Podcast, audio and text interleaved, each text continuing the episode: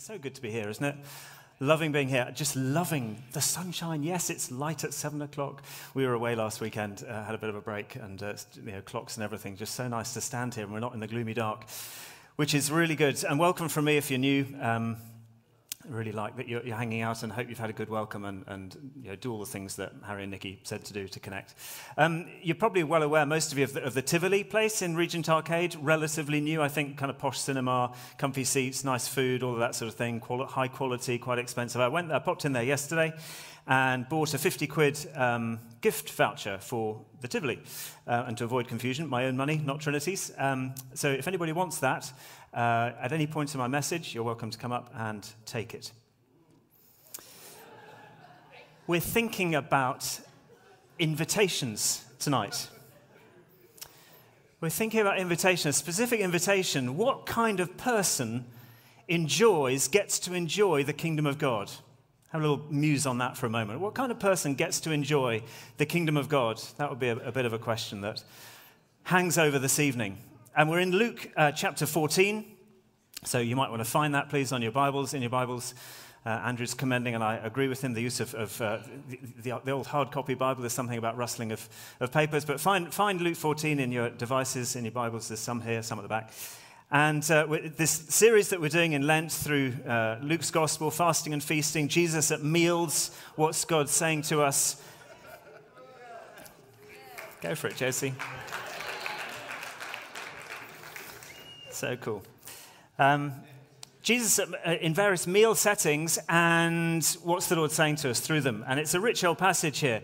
But he's, he's at a, meal in the home of another of these Pharisees, one of the elite kind of Jewish leaders. And, and Jesus ends up addressing basically this question What kind of person gets to enjoy the kingdom of God? Let's catch a little bit of the context. I'm going to move quite fast, so eyes down. I haven't got it all on the screen. It's the Sabbath day, verse 1. So the God squad, including the host, by the way, who's a Pharisee, they're out to kind of watch Jesus and catch him out and trip him up, especially see if he'll break any of their laws, including the law about the Sabbath. They believe that to heal somebody accounted as work. Work is not allowed on the Sabbath, so he shouldn't heal on the Sabbath, right? And they probably planted this guy, there's a guy there who's sick in, in front of him, just to see if he's going to kind of if he's going to do this thing which they, they think is forbidden.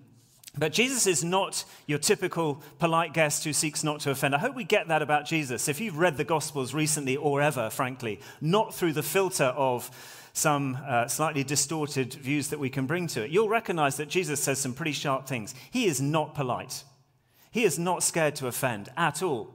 It all comes from love, it's not judgment, but he is not afraid to, to speak sharply. In fact, we underestimate a lot of the warnings. I won't go off on a, on a hobby horse here, but a lot of what Jesus said is around, is around warnings. There's a bit of warning in this passage too.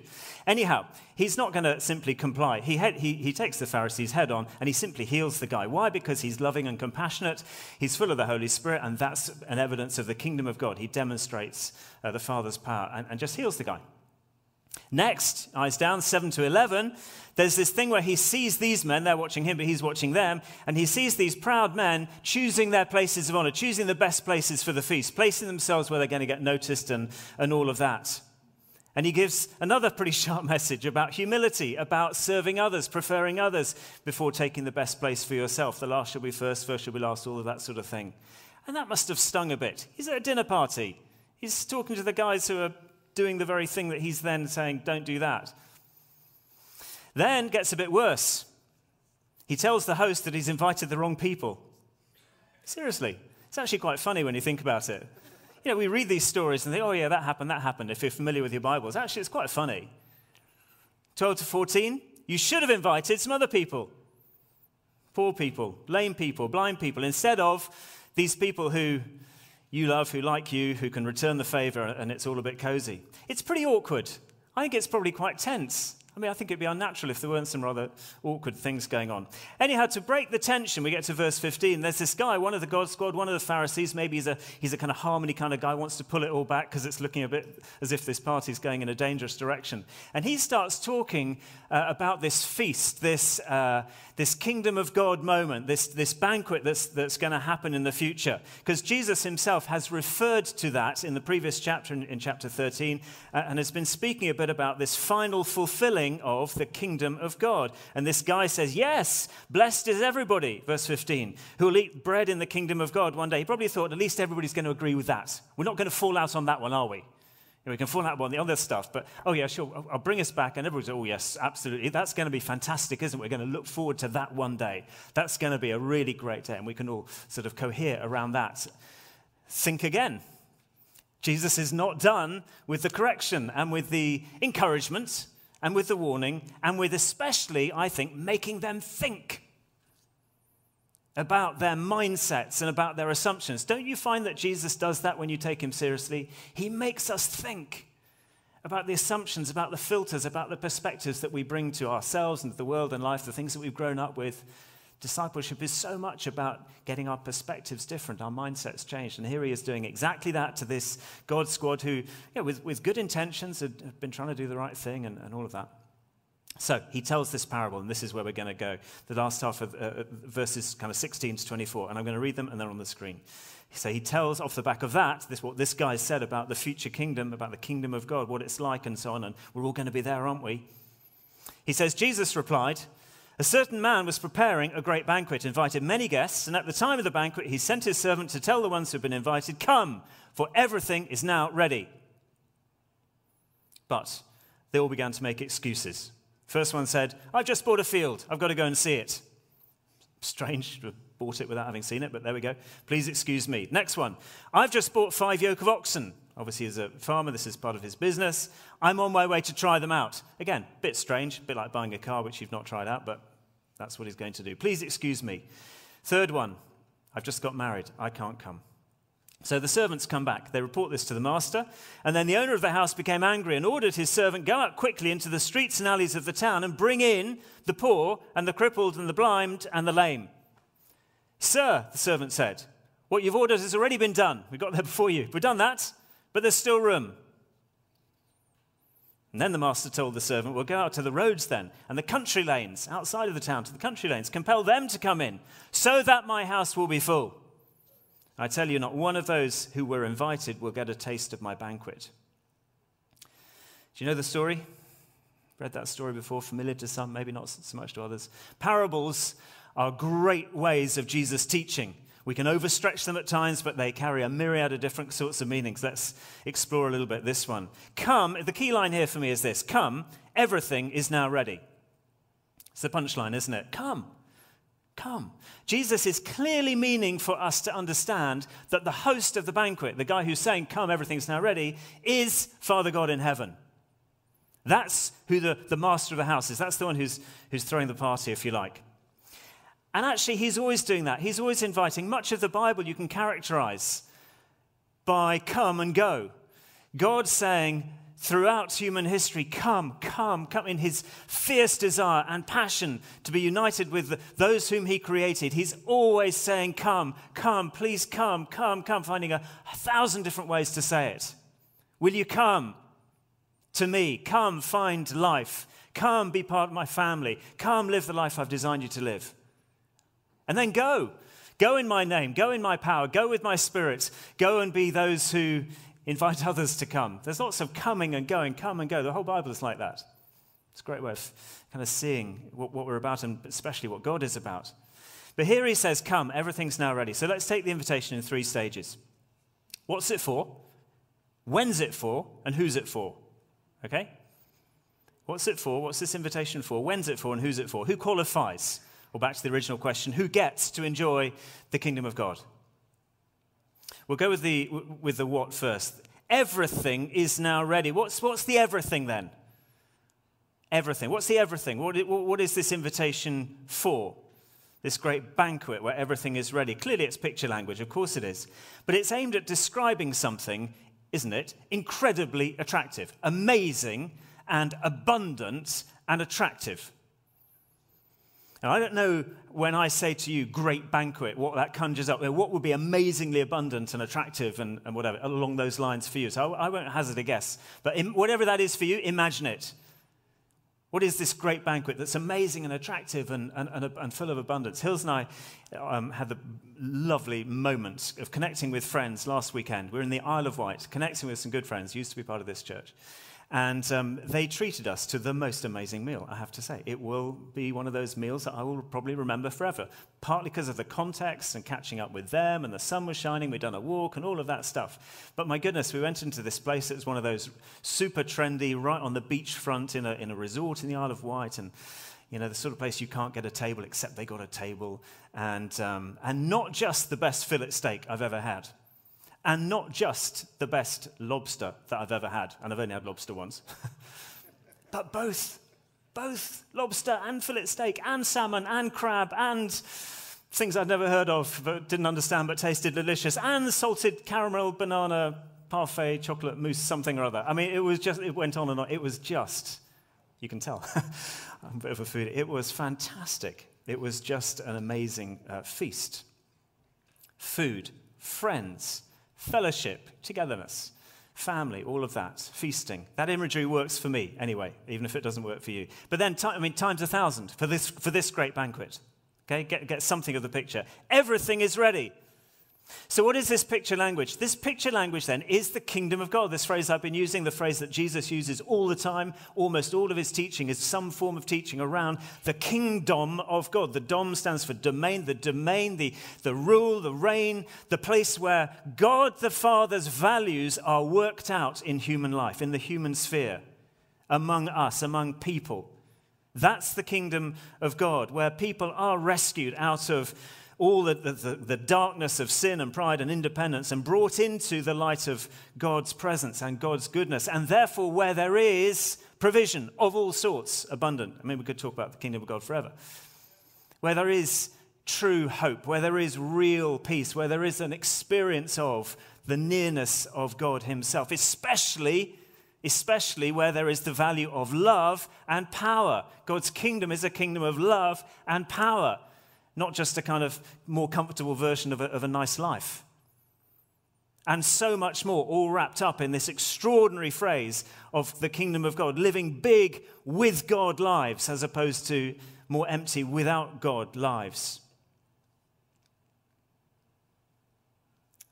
But where power is, is, on offer through God's love, where bodies get changed, where mindsets get changed, where addictions get dealt with, where brokenness uh, we have, where there's breakthrough in brokenness and more healing and wholeness happens and relationships get restored and so on. It doesn't mean that the problems don't sort of get magicked away or the challenges get magicked away. That's not the image. One day that will be true. Of course, that's not true now. But in the midst of the problems and the challenges and the trials and the pain and the sickness and the stuff that you and I face day to day, in the kingdom of God, there's the provision of the mindset, the perspective, the resources, the grace from heaven to cope with those things, to face those things even to grow through those things, for those things not to sink us or put us completely on the back foot. It's one of the things we're going to minister into tonight. I'm convinced that so many of us are living lives on the back foot. We're sort of protecting ourselves from the stuff of life. No, the kingdom of God people, we're on the front foot. Doesn't mean we're not assaulted by those things, but we're on the front foot, offering, receiving hope for ourselves, offering hope to a world that doesn't find it anywhere else. Amen. So, this is a, a, uh, just the most amazing picture of the kingdom of God. I'd love to kind of go off on one and talk for the next 20 minutes about the kingdom of God. But here, and it starts here, right? It begins here on earth. Very, very clear. The war is still raging between the kingdom of God. There is a, a battle still on, a war still on. But one day, that kingdom will be fully established when Jesus comes again. So, the banquet that we get to enjoy now because the kingdom of God is here but not yet. It's now but not yet. It's here but it's going to be it's future. It's both things. Jesus made that clear. It's a foretaste. The, the, kingdom we enjoy here is a foretaste of, of the eternal one to come. 2 Peter 1 3 out of a zillion verses, just to encapsulate this a little bit. It's on the screen. By his divine power, God's power, power, notice, God has given us everything. There's that word again. Not just a bit. Don't you love that? Strong language. Everything. Come now, everything is ready. 2 Peter 3, gosh, it's a bit small on the screen. Sorry about that by his divine power, God has given us everything we need to live a godly life, a kingdom life, if you like, a big life lived according to the king's design. And we've received all of this how? By coming to know him, that's Jesus, the one who called us, the one who said, Come, come, come, come, come, come, who invited us to the party, to the banquet, he invited us to himself by means of his glory and excellence, he's given us promises, etc. Put simply, you could say the invitation is to life with the Lord, life in all its fullness, as he put it. Life that begins here in a broken world and continues after death forever in a world that's set completely right. Life as opposed to death, as opposed to lifelessness. That's the contrast, as opposed to life in all its emptiness, which is what we are born into. That's what we're born into. We're born into an inheritance of, of darkness and rebellion, and we need saving from. So, those are the two options. That's what it is. That's what's being described here in the banquet in short. When, when, when is it? When, when's it for? When's the invitation for? Well, we'll do this briefly. It's fairly straightforward. Come, everything is now ready. Everything's now ready. Today's the day of your salvation. Invitations for today. The table is set. It's available now. C.S. Lewis wrote many brilliant books. One of them is the Screwtape Letters. There's a conversation between the senior devil and some junior devils. And he says to the junior devil, So, uh, what's the best reason you can think of for putting people off coming to, into the kingdom, coming to the banquet, if you like, coming to faith in God, enjoying the, the reality of God? And the first one says, Well, I'm going to tell them that God doesn't exist. And the senior devil slaps him around the face and says, That's a useless answer. Even we believe that God exists. Very, very few people don't believe that God exists. They might, you know, you might find the odd convinced atheist, but they're extremely rare because it takes a lot of faith to be an atheist. Most people believe that God exists in some shape, form, or size. That's a hopeless answer. Somebody else answer. Another junior devil says, Well, I'm going to say that God doesn't love them. I'm going to tell these people that God doesn't like them and he doesn't want them and he doesn't love them. And the senior devil says, Well, it's a bit better. It's a slightly better answer, but actually, deep down, most people do have a sense, this, this annoying message that God is a God who loves and who cares and who's compassionate and who forgives it's kind of still out there, and most people kind of, they've probably got a bit of a sense that God does. They, so you might catch the ones who feel shame and guilt and don't feel worthy, and, and, and you can push on those buttons and they won't come to God because they'll feel that they don't deserve it. But it's still not a great answer. Third junior devil puts his hand up. How are you going to tell them not to enjoy the kingdom of God? Junior devil says, I'm going to tell them to do it later. Just put it off. Just put it off a bit. Just, just wait a bit. Truth to tell, I had friends like that at university as I was kind of trying to, to, to live a life that um, shared something, a, a, witness to something of the reality of who Jesus was in my life. I found many of my friends were kind of, yeah, I kind of get it and I kind of believe it, but I, I, I want to do this first. I'm going to do, I, I might get to that one day. Whether that's starting, frankly, uh, a relationship with, with, the Lord, whether it's the, the, the initial yes to that invitation, or frankly, for those of us who have responded, there's still a, seductive power of the later message, isn't it? I'll, I'll choose to be all in with God, to use our vision language, all in with, with the Lord, with each other, and, and, and for the sake of the world. I'll, I'll, I will, I'll get to that when I finish my degree, when I've got a girlfriend, when I've bought a house, when I've got a new car. I'll, I'll get to it when I'm not quite so busy. I'll get to it when I'm a little bit less distracted. Or I'll get to it when I'm a bit more scrubbed up I don't, I don't, feel I'm quite there yet. I'm not quite sort of, you know, clean enough yet on the inside. I'll, I'll get to it when... It, it's such a seductive message. It's a complete lie. That's why it's a very successful one. The devil's very clever. Come, everything is now ready. Compelling TED talk, by the way. It's not a Christian talk on, on um, procrastination. If you're into TED Talks, 15 minutes of your time will not be wasted if you look at a, a, talk on procrastination. And the talk effectively says we all procrastinate. We all leave, we have, all have a propensity to um, you know, put, put things on the shelf until we're sort of ready for them or, or put them off or not, you know, choose to do something else. We get distracted so easily, including in our relationship with the Lord. I'll, I'll do something about it later. I just need to do this first. Great deception. Today is the day of your, your salvation. Now is the time. The kingdom of God is here. So enter in, take up the invitation, because one day, previous chapter, end of the previous chapter, the door will be closed. Sharp words, sharp warning. One day the door will close. The invitation's gone out. The door's open at the moment, but one day the door will be closed. By the way, while we're at it, let's look at just a few more of the excuses uh, in the parable for uh, people saying, no, thank you to this, don't, you know, it's not for me. We quite like dodgy excuses. I was reminded of the car insurance ones. Do you know those? When people have accidents and, and on the insurance form. Um, leaving home for work, I drove out of my drive and straight into a bus. The bus was five minutes early. Coming home, I drove into the wrong house and struck a tree that I haven't got.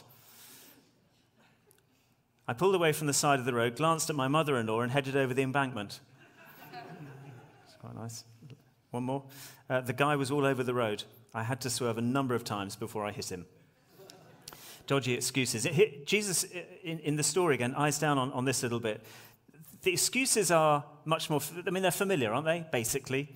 I know the, the language is a bit strange to us, there's the oxen and, and field and, and, stuff, but essentially, what, what, they're saying, no, I'm, I'm not all in with this. I'm not, I'm going to hold that at arm's length, that thing you're inviting me into, whether for the first time or for the more of that, which may apply to you know, more of us here, because of stuff. I'm basically going after stuff. That's what the field is all about. It's about stuff and possessions and, and things that money can buy and, and all of that sort of thing. Pleasure, if you like, comfort. Effectively saying, the God I actually serve is my own comfort. So that, you know, that's where my, my happiness and security lies. So, no, the Lord doesn't actually have first call on my resources. The second one is about work and about busyness, the oxen thing. I bought these oxen and need to check them out. Shorthand, the God I really serve first is my achievements, actually. They're the thing that have priority, the, the success that I'm aiming for, my, my work or whatever it is. That's where my happiness and security lies. So the Lord does not actually have first call on my time. Third one, relationships. I've just got married, shorthand. The God I really serve first is my family and my friends or my spouse. That's where my happiness or security actually lies as a, as a real priority. And therefore, the Lord does not have the first call on my affections, is what's being said. Jesus says, You can't serve two masters. You can't, you can't, he doesn't say you, you shouldn't, please don't. He says you can't. It's actually impossible. You can't serve God and money. You can't say they're both Lord at the same time. You can't say uh, the Lord and relationships. You can't say the Lord and work and success and anything else and social media and music and sport, whatever it is. You can't, you can't serve two masters. There's only one. And in Matthew's gospel, he says, But if you serve the one, if you seek first what? The kingdom of God, you come into the kingdom of God, you enjoy the kingdom of God, the kingdom of God is your priority with Jesus, the king at its heart, then actually all those other things, as good as they are work, family, oxen, fields they, they, they take their place, and you get them too. Come, everything is now ready. So, what's it for? It's for the kingdom of God, life with Him, life in the way that we're designed to live and to flourish with God at the center of it, here and now, one day forever in heaven. When's it for today? Don't delay, don't delay, don't hear that voice of, I'll do it later. I'll get round to it later. I'll get round to doing that wholehearted Christian following of Jesus thing later. For now, I'll just rock up on a Sunday. Last bit. Who then? Who? Who qualifies for it? How does it work? I'm fortunate to get in, uh, invited. I'm sure we all get invited to different sorts of things. Um, I get invited to some quite nice dinners sometimes, uh, two or three times a year. I seem to get an invitation. The latest invitation, one of those ones which has arrived with a kind of gold thing round it, and I put it on a mantelpiece if I had a mantelpiece, that, that kind of invitation, posh one. 200 quid, dinner in London. It's a bit of a fundraiser, I think, and it's a sort of reunion and, and, and whatnot. And um, I look at this, I, I won't be going. I, I get these invitations, I almost never go. Why did I get invited? Because I meet certain requirements. In that particular case, I played for a particular sports team at my university, and it's a kind of reunion of those people who played that sport at that university, and a bit of a fundraiser, and so and so I've never heard of is going to give a speech, and I won't go, and I'm sure they'll have a lovely time. I've been invited on that, but, and on the basis that I'm going to fork out 200 quid. Verse 16, Luke chapter 14. He invited many, not just a few, to the posh thing in London. In the image of this parable, then, the many who were invited first refers to the Jewish leaders of the day. Okay? That's, that's, that's where it starts. They had the privilege of studying the scriptures. They knew their history. They'd read Moses. They knew about the prophets concerning the Messiah. And when the dinner hour came, as it were, God had sent his messenger to invite them. John the Baptist is saying, Come, everything's ready, essentially. And they'd said no, and they'd made their excuses. So the invitation gets widened, it gets expanded. Who to? The next bit. To the outcasts of Israel. The Pharisees, the God squad, they hated these people. They really hated these people. These were the down and outs. These were the people who were the lowest of the low. Why would anybody give them any attention? And we've been there in a few of these previous messages, so I, I don't need to say, you know, the prostitutes and the tax collectors and so on. And who are those in our day? Who are the, out, who are the, who are the, who are the outcasts in your mind who don't oh, really? What, they get an invite as well? Hang on a minute. Oh, not sure about that. Those people.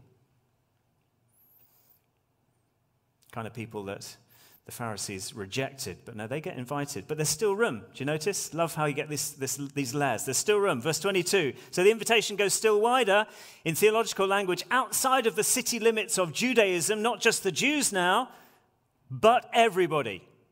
That's the point of the, the country lanes and the hedgerows, even further than the in crowd.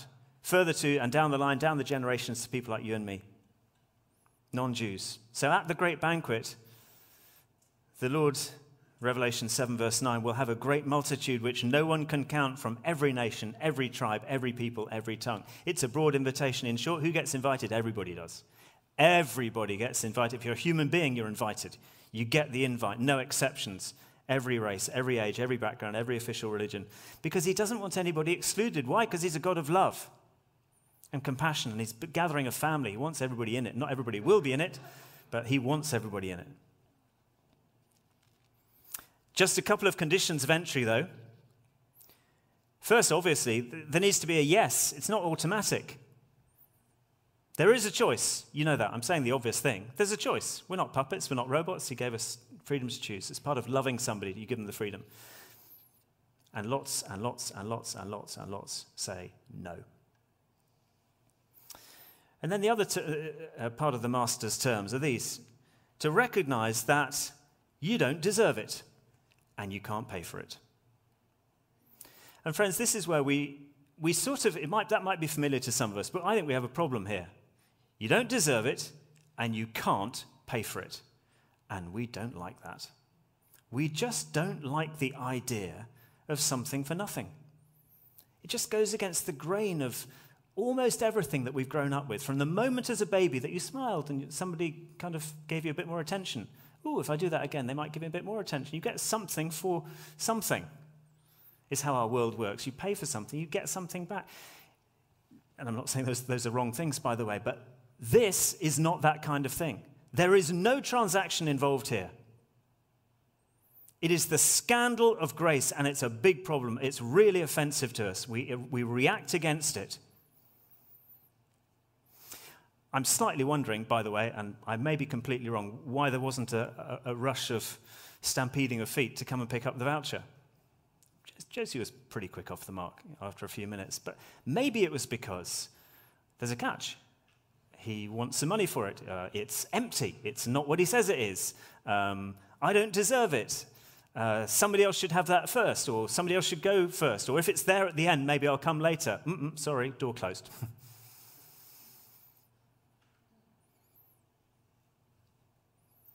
maybe some of those thoughts, or it's a bit embarrassing, or whatever. Maybe some of those thoughts are going through your head. I don't know. God will never, ever sell you anything. He won't. He won't do it. Much as we might want to try and do, try and pay for stuff, try and earn stuff, try and trade our stuff for something good from Him. Doesn't happen. What are His terms? Say yes and do it according to his way. What's his way? ABC. Taught this years ago. A, for admit, admit that we need him. We need rescuing. We need life. We're born dead. We need his life. We need to move from being lost and outside to being at the table. And we can't do anything to fix that. We need to admit that. We need to believe, B, we need to believe that he's fixed it. We're going to celebrate communion in a minute. This is the prime way that God has fixed it for us to enjoy access to the table. We couldn't fix our problem, He's fixed the problem. Do I believe that? Every other God fails that test. No other God, whatever it is money, sex, power, social media, whatever it is none of them deliver that. None of them fix that problem. And C, come. That's the yes. Come, come, come, come humbly, come freely, come to the banquet. Price has been paid, ticket's been paid. So, what kind of person gets to enjoy the kingdom of God? The kind of person who admits their sin, their poverty, their, their desperate need of Jesus, who believes that Jesus died to deal with all of that, to make a way, to enjoy the Father's affection, and then who comes to Him. And of course, in the parable, that's what happened to the lost and the last and the least, and the people who are out in the hedgerows and whatever. They could have made excuses, by the way. They could easily have made excuses. There were a whole load more excuses. I really don't feel worthy. What, I'm, I'm, undeserving. I, how could I possibly accept that? They had some valid excuses too, probably up their sleeves that they could have used, but they didn't. They came. They pushed through those. They were hungry enough, needy enough, desperate enough, recognized they couldn't pay for it. They didn't need to scrub up. They didn't have anything to wear anyway. So they came to the king's table. They grabbed the lifeline and they began to get cleaned up there. See, the host didn't run a background check on them just to see if they were, you know, how, how they were going to behave when they came to the table. But the, the master of the house refused entry. Remember this? Sharp. He refuses entry to the ones who wanted to pay and who expected to be able to pay because they had good table manners. Surely my table manners are good enough. Surely I must be the one to get the invitation. No, absolutely not. Because you believe that, because that's the basis on which you want to come. No, you can't come because you've got nothing to offer. Turns out the Pharisees are the ones who are poor and blind and wretched, and their pride keeps them from the feast. I haven't really used the word, but it's obvious, and you're thinking of it. Grace. This is grace. This is grace. This is the favor of God. This is an invitation to the empowering presence of God. Grace isn't just about favor, it's also about God's, God's power at work. And Wimber said, John Wimber, a famous uh, church leader, said this the way in is the way on. The way in is the way on. The way that we get into the kingdom in humble submission, in hunger, in accepting God's resources, God's grace, is then the way that we continue and live in that place and learn to, to be there. And this talk isn't really about that because the parable isn't really about that. But think about it, it's how we get, how we continue from where we are. So, so from the initial yes, so often the people of God seem to go, yes, it's all about grace. Yes, it's all about the cross of Jesus. Yes, it's on the basis of his blood that I get entry. But so, so I'm saved by grace. But then I seem to live by works. I seem to live by all of, all of a sudden trying to earn God's approval again, trying to pay him stuff, trying to buy stuff off him by my good behavior, and whether I come to church and whether I do my, say my prayers and do fasting. And if I fast a bit more, maybe I get a bit more approval from God and he's a bit more pleased with me. And we go back to that business. Nonsense. He's all for prayer and fasting and all of those things, but as a, as a response, not in order to. We live from love, not for it. We're so slow to get that, I speak to myself. It takes a, a lifetime and more. But it's massively powerful, and God is shifting our mindsets in that way, and He needs to continue. Would you try and pay for something again that's already yours? I mean, when you think about it, it's madness. Something that's already been paid for by somebody else. Josie didn't come and offer me 50 quid. She didn't offer me anything. I said it was free. I said, just come and take it. All she had to do was get and come, take it. Sin is so stupid It's like an act of self harm, really, isn't it? So we're not to go back, having come to the table. We're not to start dabbling with the, the other alternatives and, and, and thinking, oh no, this, this, this doesn't work. I'll go back to my own resources. I'll go back to my own strength. I'll go back to earning you know, stuff. I'll go back to messing up my life with other, other gods. Just, just check out that they're, they're not powerful like this one. But it's not sin that disqualifies us. Prostitutes were there. The tax collectors were there. The so called scum of the earth were there. Jesus welcomed them because grace was for them. And then they get cleaned up as they learn to live in that grace, in that empowering presence, enjoying the King, enjoying his kingdom. That is our gift.